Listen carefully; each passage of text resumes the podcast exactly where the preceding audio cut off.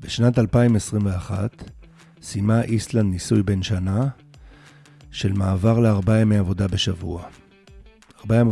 ארבעה ימי, עבודה בשבוע אומר שאתה שלושה ימים לא עובד. לא קשור אם זה מהבית או מרחוק או אם זה היברידי, ארבעה ימי עבודה. האיסלנדים עבדו פחות או יותר כמונו, באזור 44 שעות אה, שבועיות. כמובן שהניסוי העלה שהתפוקה עלתה, הסטרס ירד, בעקבות זה 86% מוועדי העובדים באיסלנד כבר אה, העבירו את מקומות העבודה שלהם לארבעה ימים בשבוע והכל בסדר.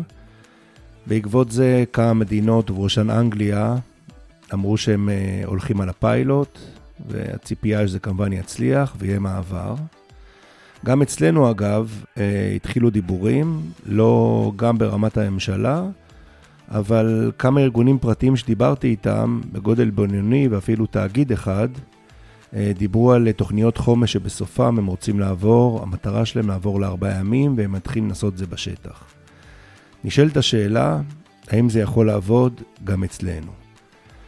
מנכ"לית זרוע העבודה משרד הכלכלה, שרואיינה בין השאר על זה באוקטובר 2022, אומרת או נשמעה סקפטית, כי כידוע התפוקה או הפריון בארץ הוא לא גבוה, וזאת הסיבה לטענתה שעובדים הרבה מאוד שעות כדי להספיק אותו דבר.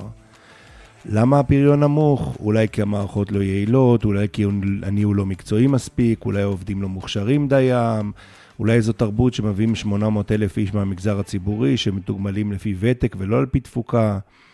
אולי זה חוסר היכולת בעצם לעשות הפרדה. חברים שלי שעבדו בגרמניה דיברו על, אה, על זה שבהפסקת צהריים כולם מדברים וכיף והכול, ואז כשמתחילים לעבוד יש נתק ומתעסקים רק בעבודה. יכול להיות, זה יצטרך להיות כאמור מנוסה בשטח, אבל אני רוצה להפנות רגע את השאלה ללמה וכמה עובדים בכלל. אנתרופולוגים שמבצעים תצפית בקרב אה, שבטי ציידים לקטים שעוד קיימים היום, למשל באמזונס, או בואו ניקח את הבושמנים בנמיביה, היום קוראים אסן, וגם אסן הוא בעצם שם מעליב, מדברים על זה שהם עובדים משהו כמו שלוש שעות ביום. זאת אומרת, הם עובדים בשבוע 21 שעות, ובשאר כמובן מה הם עושים? פעילות חברתית, שהיא מביאה אותם לתחושת המשמעות, ויוצרת להם בעצם את כל, ה... כל ההוויה שלהם כקבוצה בעולם הזה. אם אתה עובר לשל ארבעה ימי עבודה בשבוע, אתה שלושה ימים לא עובד.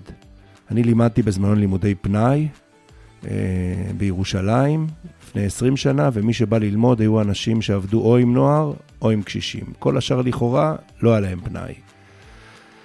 הדרך היחידה לעבור לארבעה ימי עבודה בשבוע, ואני בעד, היא ללמד את האנשים בצורה אקטיבית מה לעשות בפנאי שלהם. הפנאי שלהם זה כבר לא איזה חוג שאתה עושה, שאתה הולך עם חברות או שאתה עושה קצת ספורט.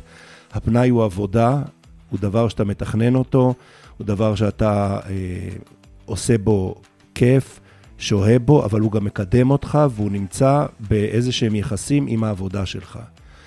כידוע, השנה הכי מסוכנת לבריאותו של הגבר הוא שנת היציאה לפנסיה. אנחנו לא יודעים להתמודד עם הפנאי.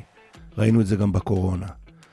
כדי לעבור לארבעה ימים בשבוע, צריך ללמד את האנשים מה לעשות כשהם לא עובדים, וזה אתגר. בהצלחה.